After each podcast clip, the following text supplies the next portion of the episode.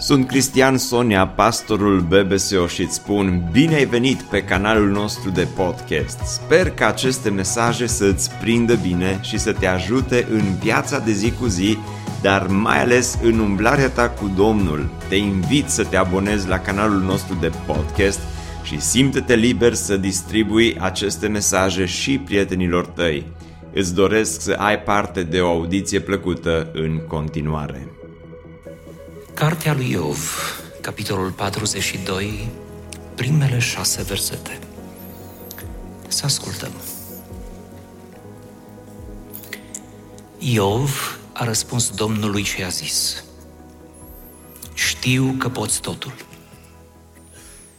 Mai știu că nimic nu poate sta împotriva gândurilor tale. Cine este acela care are nebunia să-mi întunece planurile?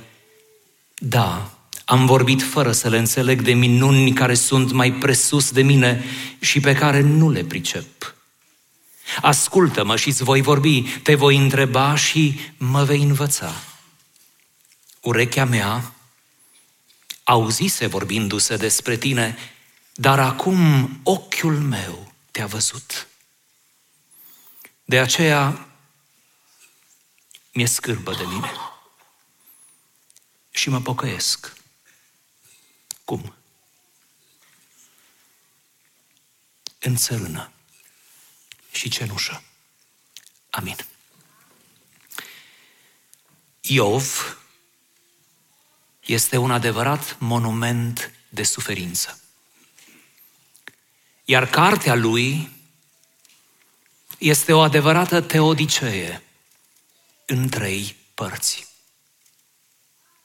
Această carte tulburătoare, pe care nu mă îndoiesc că mulți de aici, dacă nu toți, am lecturat-o măcar o dată, ridică întotdeauna în mintea noastră și mai ales în partea simțitoare a minții, serioase întrebări, serioase dileme, pentru că nu e o carte pentru ochișori micuți, ci e pentru ochi mari, înțelegători, încercați.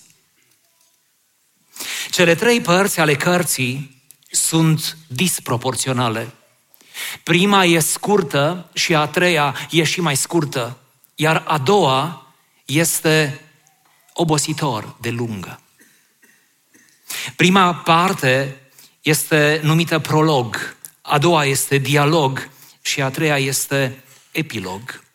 Chiar ușor de reținut, pentru că toate se termină la fel. Prologul îl avem în primele două capitole, unde aflăm despre Consiliul din cer, despre necazul care vine peste Iov și familia lui și în cele din urmă despre atitudinea soției acestuia față de Iov. Apoi dialogul începe în capitolul 3 și continuă, țineți-vă bine, până în capitolul 42 cu versetul 6, iar noi am citit ultimul fragment din această lungă secțiune. În acest interval al dialogului, dragii mei, să știți că se vorbește mult și vorbesc tot felul de oameni, dar tot acel bogat dialog, până și Dumnezeu vorbește în dialog, tot acest bogat dialog, dragii mei, este cumva gravitează în jurul personajului cărții, al lui Iov și necazul lui. Iar după ce se încheie în sfârșit acest dialog cu cuvântul Domnului.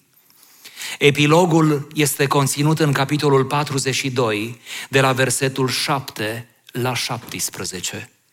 Acel final, cum Domnul îi spune lui Iov, roagă-te, adu jertfe pentru iertarea prietenilor tăi care n-au vorbit așa de drept despre mine, Apoi vin prietenii lui Iov, vin rudeniile lui, cei dragi, care îl plâng pe Iov și îi aduc daruri, daruri consistente, după cum citim în text.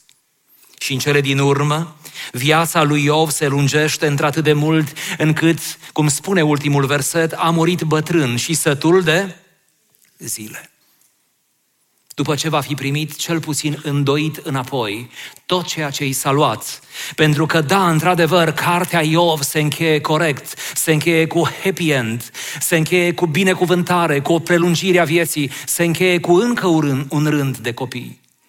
Se încheie cu viață, cu vitalitate, cu familie. Aș vrea să vedeți în încheierea cărții Iov nu atât de mult pe Iov sau familia lui, ci aș vrea să-l vedeți, să-l vedem pe Dumnezeu. Căci bun și mare e Dumnezeu. Și El începe și El termină. Și în mâna Lui suntem și în prolog, și în epilog, dar suntem și în dialog, în toată acea conversație obositoare, agasantă aproape pentru Iov, un om în suferință. Aș vrea să survolăm în predica din această dimineață dialogul. Am zis să-l survolăm, adică să-l traversăm pe unde? Pe deasupra. Că doar n-am să mă apuc să vă citesc tot dialogul. Sau să vi-l citesc? Mulțumesc pentru entuziasm. Mai bine vi-l povestesc. Cu nădejdea că îl veți citi, că îl veți citi.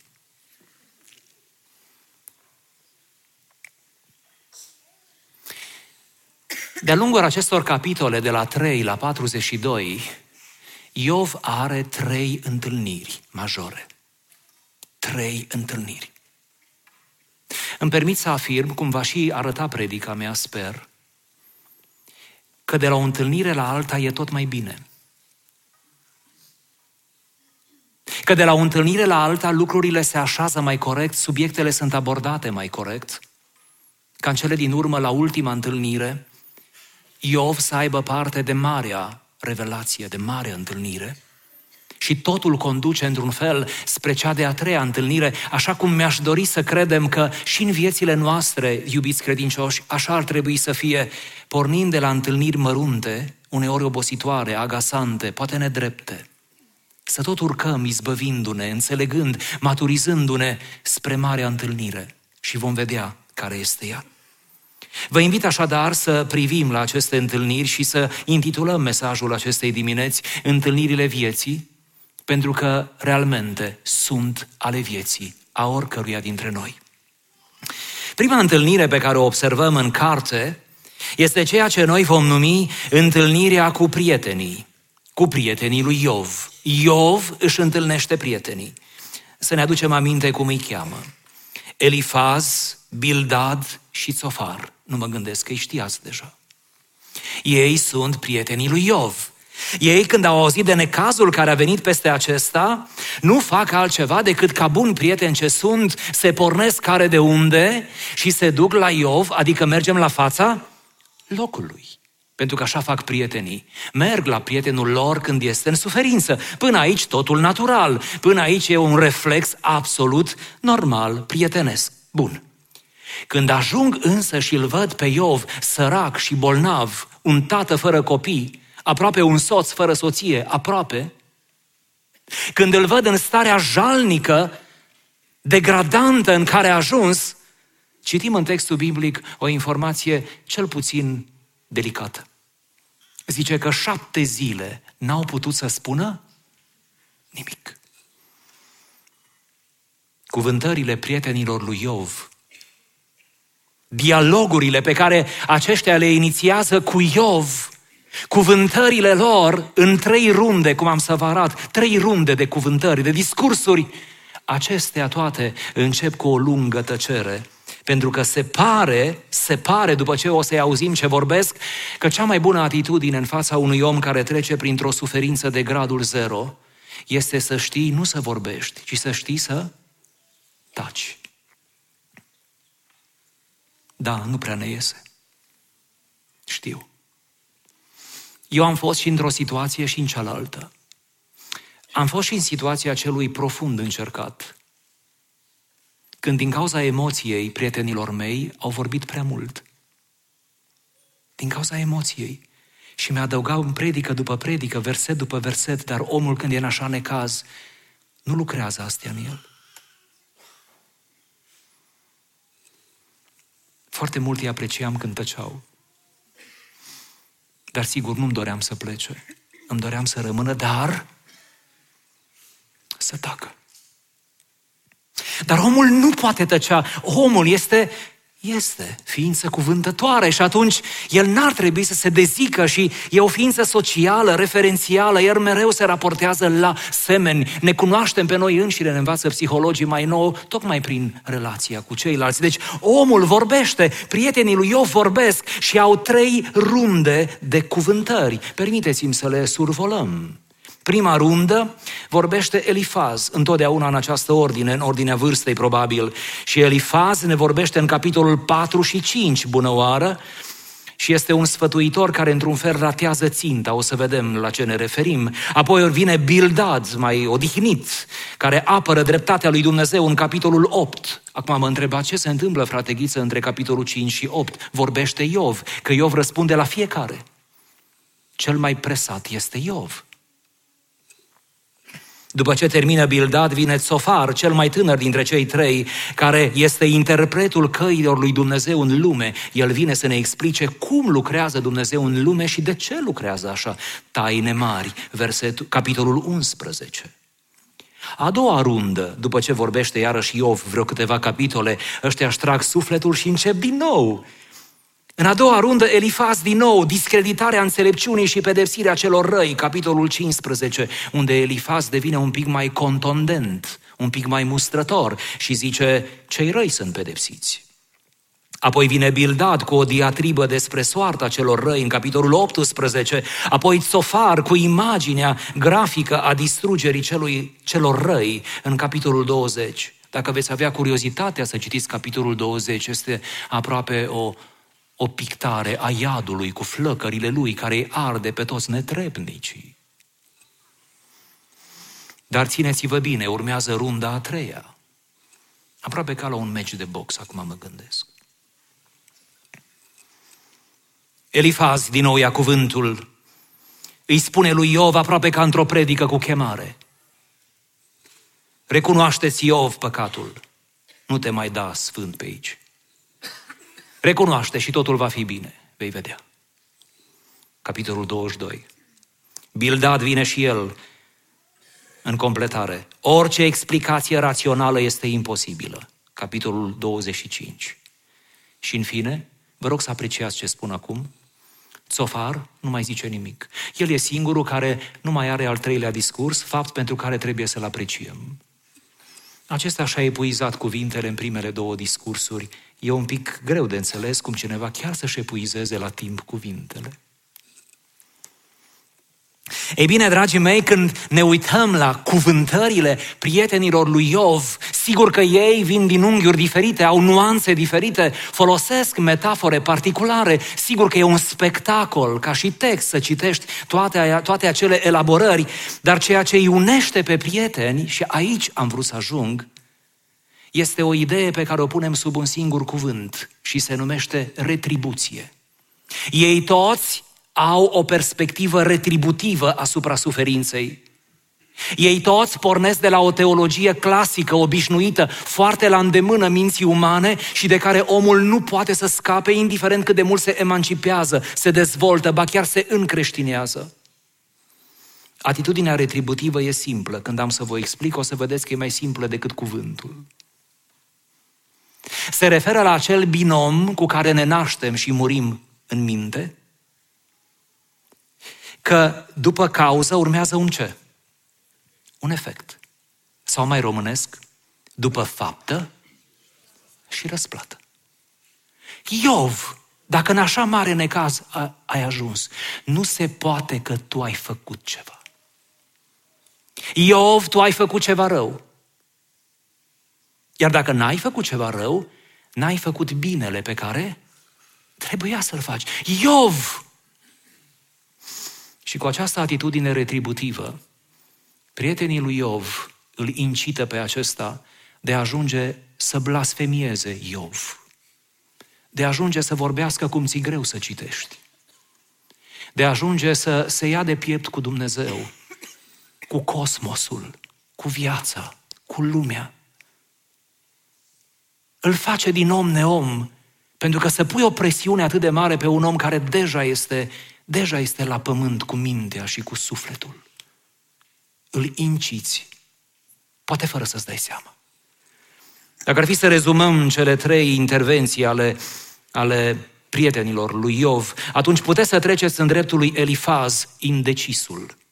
Pentru că la început Elifaz e blând, e chiar empatic, după aceea devine tot mai contondent și mai acuzator, astfel încât Elifaz e tipul acela dintre prietenii noștri de la care nu știi la ce să te aștepți, care azi te laudă și mâine, azi te ridică și mâine te coboară. Dar ai răbdare, poi mâine va fi mai bine. În dreptul lui Bildad treceți, vă rog, intransigentul. Pentru că așa este Bildad. În tot ce spune, lucrurile merg spre o concluzie. Ăsta e cu dreptatea, cu adevărul, cu biserica de când era mic. Adică nu se poate, tu ai... Și în dreptul lui Țofar, poate mai trist, e insensibilul. Ăsta parcă n-are inimă. Ăsta pare ar fi prietenul fără inimă. Ăsta n-are numai ce? Numai minte. La el toate trebuie să aibă logică. La el totul are logică. El îți spune de ce ai ajuns tu aici, dacă tu nu ți aduci aminte, îți spune că ți-e prieten și după aceea îți dă o, îți dă o rețetă. Îți, dă, îți spune ce ai de făcut. Și tu, dacă slab cum ești, că nu poți fi decât slab în situația asta, te apuci să ții rețeta, să faci lucrurile și de obicei nu iese nimic și te superi mai tare. Că ai și făcut și n-a ieșit. Pentru că lucrurile astea se pare că stau mult deasupra capetelor noastre și a ceea ce putem noi controla. Ei bine, dragii mei, iată-i pe prietenii lui Iov și iată-i cum aceștia sunt majoritatea, chiar din punct de vedere statistic, pe carte vorbind, ei sunt totuși majoritatea.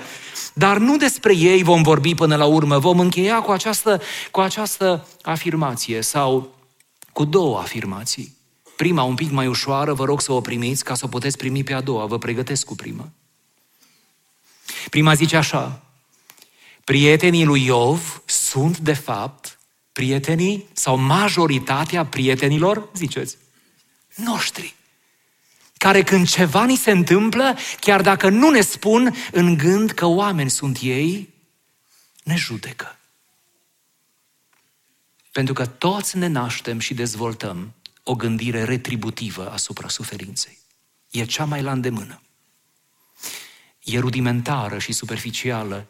Ar trebui să ne rușinăm de ea, dar o purtăm cu noi și nu știm cum să ne izbăvim din ea. Iar a doua afirmație, cea mai grea, și apoi mergem la a doua întâlnire a lui Iov. Nu numai că majoritatea prietenilor noștri, cei cu care ne intersectăm în viață, sunt retributivi, știți, au o gândire retributivă. Noi, adesea, suntem la fel. Noi suntem prietenii aceia. Eu sunt dintre ei. Într-adevăr, mă lupt să nu fiu. Și voi vă luptați. Într-adevăr, o luptă e viața, mai ales în fața suferinței, a prieteniei, a omului drag, care trece prin chestii neînțelese, nici în viacul acesta, nici în viacul viitor. Neînțelese. Dar cumva aceia suntem noi, adesea. Nu putem să sărim peste umbra noastră. Nu putem să ne imaginăm că un mare necaz poate veni cu totul gratuit peste un om cu care se laudă în cazul lui Iov cine? Dumnezeu. Asta e prea mult pentru o minte de om, oricât ar fi de bun, de inteligent, de smart. E prea mult pentru că îi dă mereu cu virgulă, pentru că nu iese calculul. Și pentru că nu, e, nu ne iese, îi tragem în matematica noastră pe toți. Și așa considerăm că trebuie să fie ceva. Dar slavă Domnului, întâlnirea vieții sau întâlnirile ei nu se rezumă doar la Iov și prietenii. Adăugați, vă rog, Iov și Elihu. Elihu.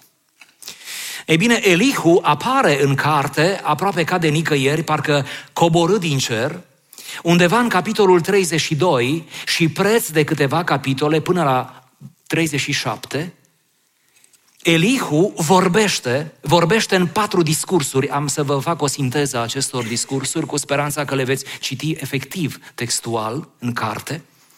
Ei bine, Elihu acesta este marea surpriză a cărții Iov. El are singurul nume evreiesc din carte. Iov nu e un nume evreiesc. Ceea ce ne face să ne punem serioase întrebări asupra identității lui pe de o parte și a cronologiei cărții. Chestii cu care specialiștii încă lucrează, nu-i putem ajuta decât să facem liniște. Că nu le place să facem gălăgie când ei lucrează la așa taine. Dar ei când vor ieși în sfârșit din munca asta, ne vor spune și noi până la urmă ce neam era Iov și oare când a trăit el. Ne întoarcem la noi ăștia de rând. Elihu, singurul cu nume evreiesc, Eliahu, nume foarte bine cotat printre evrei, e cel mai tânăr dintre ei, adică mai tânăr decât Sofar, și el, ca o surpriză, vă ziceam, aici o ironie în toate felurile, el nici măcar nu este nominalizat în lista prietenilor, nici în prolog, nici în epilog. El nu e trecut în listă, deși a vorbit în comparație cu ăștia trei cel mai bine. Mă veți întreba, m-ați întrebat dacă ați putea, dar nu aveți microfoane, că asta e tehnica, să nu aveți. Numai noi să avem. Dacă ați avea microfon, ce bine că nu aveți. M-ați întreba, frate, de ce nu-i trecut în listă dacă ăsta vorbește cel mai bine? Adică nu se merge pe merit, nu se merge, adică se merge pe ce? Pe alte criterii. El nu e trecut în listă pentru că e prea tânăr să fie. Chiar e prea tânăr. Au fost vremuri în istoria îndepărtată a lumii în care dacă erai prea tânăr, nu apăreai pe nicio listă. Fiți liniștiți, lucrurile s-au reglat între timp. Acum listele sunt pline de tineri. Și cu cât ești mai tânăr, cu atât ești la mai mare prețuire. Cât e de precoce, cât e de talentat, cât e de minunat.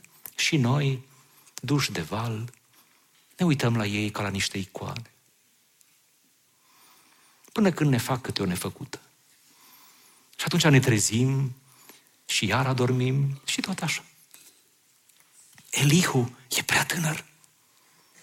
Dacă veți merge undeva acolo la începutul capitolului 32, veți vedea că el așteaptă cu mare respect să vorbească bătrânețea, să vorbească perii cărunți. Și când ăștia obosesc, ce tehnică și la Elihu, Zice, acum că v-am ascultat, vreau să spun și eu ce gândesc, pentru că asta este replica oricărui tânăr din toate timpurile. În sfârșit, cu respect, vreau să spun și eu ce gândesc. Și atât de bine gândește, atât de bine vorbește Elihu, încât, credeți-mă, numai Dumnezeu în carte vorbește mai bine decât el. Elihu vorbește mult peste nivelul lui Iov, mult. Și e normal că cel sănătos vorbește mai bine decât cel bolnav. E normal. E normal. Priviți, vă rog, la aceste patru cuvântări. Dumnezeu este mai mare decât omul și asta el discută în două capitole, 32 și 33. A doua cuvântare, apără dreptatea lui Dumnezeu, spunând că dreptatea lui Dumnezeu este inefabilă, este intangibilă, nimeni nu o poate nici atinge, nici înțelege. Capitolul 34. Apoi, revendic, revendicarea lui Iov că, avea, că are dreptate, pune la îndoială dreptatea lui Dumnezeu. Este un afront la natura lui Dumnezeu. Și în cele din urmă, relația dintre Dumnezeu și lume, descrisă în versetul, în capitolul 36 și 37, o adevărată lecție teozofică, o adevărată lecție de maestru. Ce avem acolo despre Dumnezeu și cum Dumnezeu se raportează la creația Lui. Ce face Elihu? Elihu nu discută despre trecutul lui Iov. Elihu nu e bănuitor. Elihu reușește să se depășească pe sine. Nu-l judecă pe Iov. Nu mai face greșeala care deja s-a făcut de trei ori. Nu mai face, nu repetă. El ridică nivelul, face un salt al discursului. Și îi vorbește lui Iov nu despre Iov, ci îi vorbește despre Dumnezeu. Și îl arată pe Dumnezeu. Îl desenează ca într-o icoană reușită pe El, pe Dumnezeu. De aceea unii comentatori zic că poate Elihu nici n-a fost om, poate a fost un înger cu chip de om. Atât de bine vorbește. El elogiază trei mari atribute ale lui Dumnezeu. Știința lui Dumnezeu, puneți acolo și preștiința, desigur, dreptatea lui Dumnezeu care trebuie proclamată și lamentarea lui Iov e un afront la adresa dreptății lui Dumnezeu, prea multă lamentare, și apoi suveranitatea lui Dumnezeu Și aceste trei elemente sunt conținute într-un mod poetic și înalt teologic în aceste patru discursuri ale lui Elihu. Dar să ne întoarcem din nou la noi. Slavă lui Dumnezeu că nu avem numai întâlnirea cu prietenii, știți cum i-am descris, care uneori mai rău te incită decât să te ajute. Dar ei fac ce? Pot. Toți facem ce? Putem. Slavă Domnului că printre majoritatea se găsește o minoritate, ăștia sunt mereu mai puțini, minte luminată, minte înaltă, de parcă au privit în cer și apoi ne povestesc ce au văzut acolo, și ne scoate în cale câte un, ziceți pe nume, Elihu. Un Elihu spre care privești cu oarecare, nu știu, teamă, pe care nici nu l-ai văzut, că îi vedeai numai pe ăștia din listă. Și ți apare câte un anonim, apare un înger cu chip de om, care apare ca un înger și dispare, care nu vrea pe liste și îți spune niște cuvinte despre Dumnezeu și îți liniștește inima și într-un fel, cumva Elihu e o oază, e o lumină în întuneric, este pasul acela pe care îl putem face mai departe, înaintând, pentru că între timp s-a produs o revitalizare. Acum, dragii mei, nu mă refer doar la persoane reale, asta Elihu poate să fie o carte care apare la momentul potrivit, nu în lectura ta.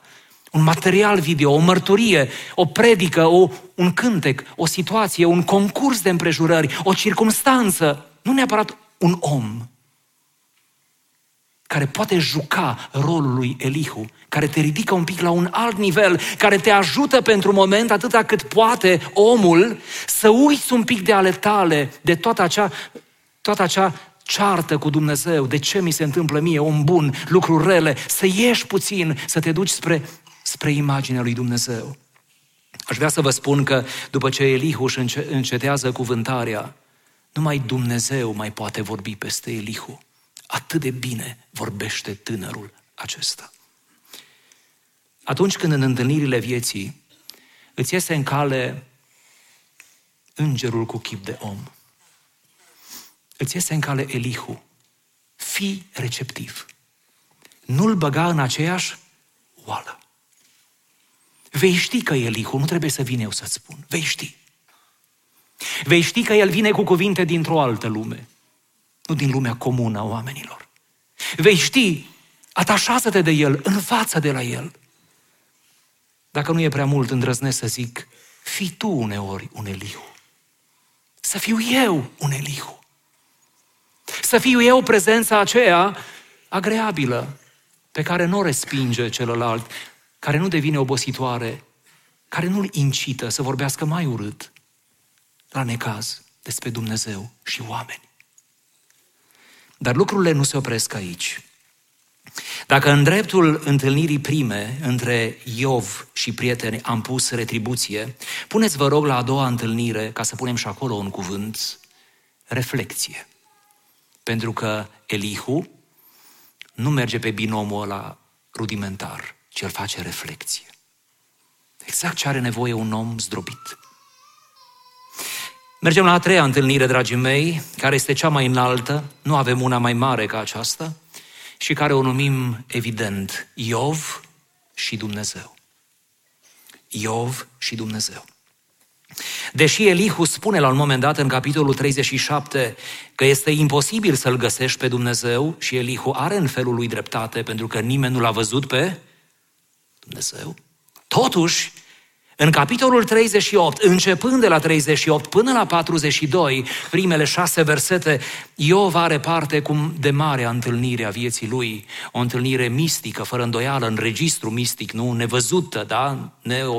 neatinsă cu simțurile, dar o întâlnire esențială, maximală, între el și Dumnezeu, pentru că în sfârșit îi se arată Dumnezeu și după ce Iov a lansat atât de multe provocări la adresa lui Dumnezeu, Dumnezeu în sfârșit vine și se apără. Iese la interval. Intră în jocul lui Iov. Pentru că așa face Dumnezeu în bunătatea Lui, intră în jocul celui amărât, nu a celui arogant, ci a celui, ați auzit, amărât, zdrobit. Atâtea versete avem mai ales în salmi, cum Domnul un suflet zdrobit îl ridică, nu? Un om smerit îl folosește.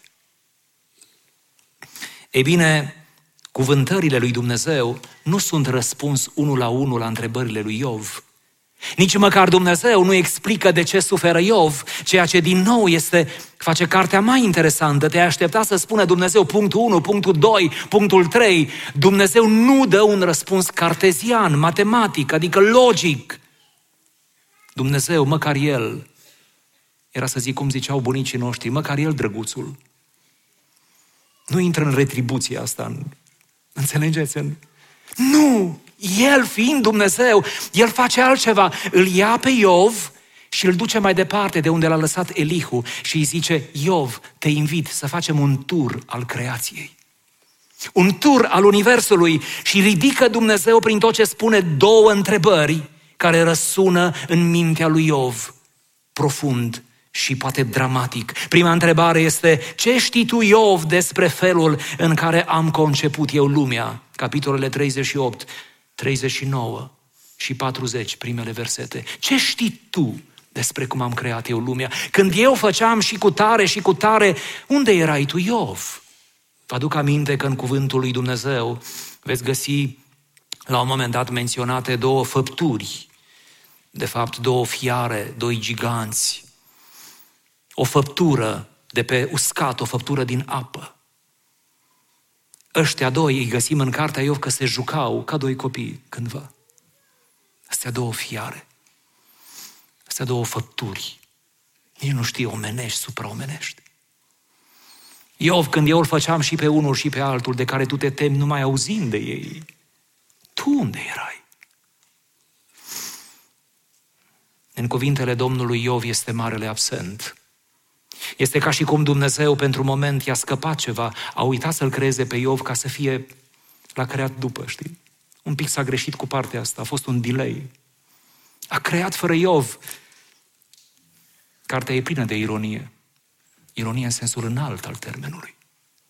A doua întrebare pe care o ridică Dumnezeu în capitolele 40 până la 42 e un fel de renoire a provocării și îl întreabă pe Iov, Iov, poți tu Poți tu să restabilești dreptatea pe pământ? Iov, poți tu să faci dreptate? Aș vrea să te las o zi să faci tu dreptate. Iar dacă ai nevoie de un ajutor, vezi că ai lângă tine pe cine? Pe Elihu, care chiar a vorbit interesant și eu l-am ascultat. Vezi, faceți voi o comisie și faceți voi dreptate pe pământ.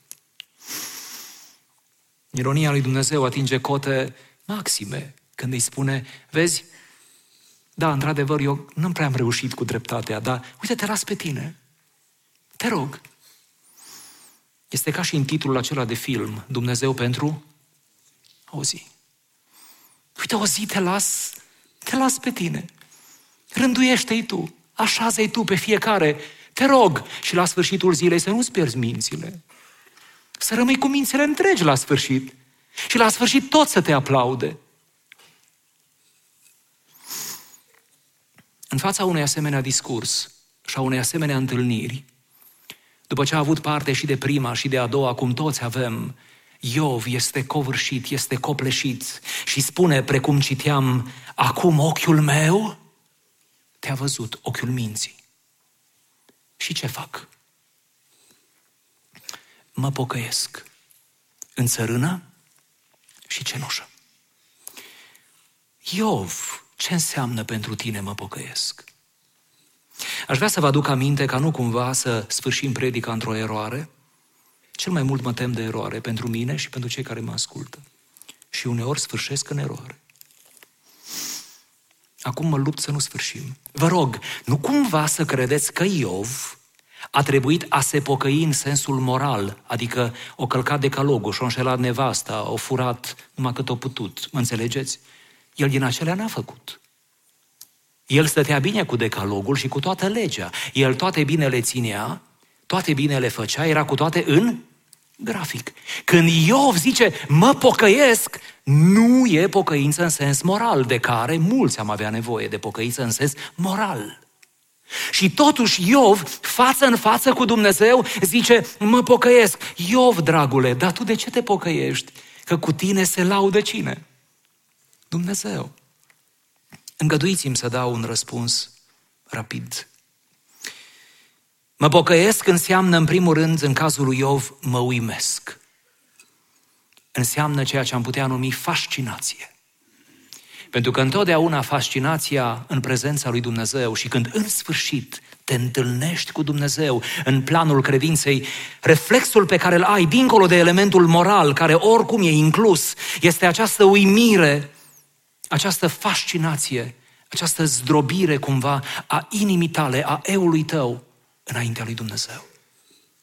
Mă pocăiesc în cazul lui Iov mai înseamnă mă smeresc, adică înseamnă recunoaștere. Recunosc că eu sunt om și rămân om, iar tu ești Dumnezeu și rămâi Dumnezeu. Recunosc. Îmi văd lungul nasului. Am vorbit nepotrivit despre tine, Doamne. Sigur că tu mă ierți, sigur că tu mă înțelegi și nu avem nicio îndoială despre iertarea lui Dumnezeu, pentru că Iov vorbea în durere și ca și cum nu-i de ajuns că îl durea, mai veniră și prietenii să-l să pună pe foc, știi? Am vorbit ca un nebun, ca un om care și-a pierdut mințile. Pentru că poți fi în eroare și dacă ții tot decalogul și ești moral. Iată o informație pe care nu o auziți în fiecare duminică. Poți fi în eroare. Pot fi în eroare. Pentru că nu-i de ajuns doar să nu fac și aceea și aceea. Are numai începutul. Și în fine mă pocăiesc înseamnă mă cumințesc. Mă fac de acum, Doamne, băiat de care? Cu minte. Dar a fost eu rău? N-a fost. Și totuși a fost. Asta se numește îndreptare. Mă pocăiesc.